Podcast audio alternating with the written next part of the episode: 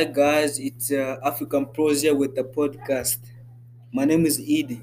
And my name is Ernest. Today we'll be going to talk about the people we have in our heart. We're going to show some. We're going to tell you guys about our memories. First of all, the people that I have in my heart are my friends and my grand, my family, also my grandpa. The, my grandpa is like we're always together like at home because we help each other.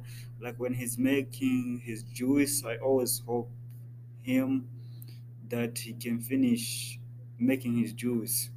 And my other friend is Ekoti. She helped me a lot when I'm not okay or when I'm stressed, when I have problems, she helped me with it. And my family we help each other home when we're doing the cleaning and cooking and doing other stuff as a family. For me, uh, the people I'm with are my family and my friends that are left in Africa.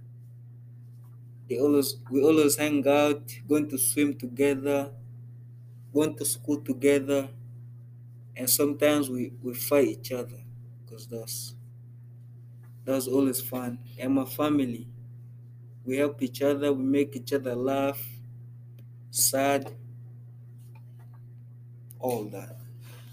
And I can also I, I will say I have God in my heart is always with us because He helped us to be alive to make our memory to come back because if without like Him we cannot we cannot do like anything if He was not like His creator you know God is always important to all of us thank you so much Thank you for listening. God is always first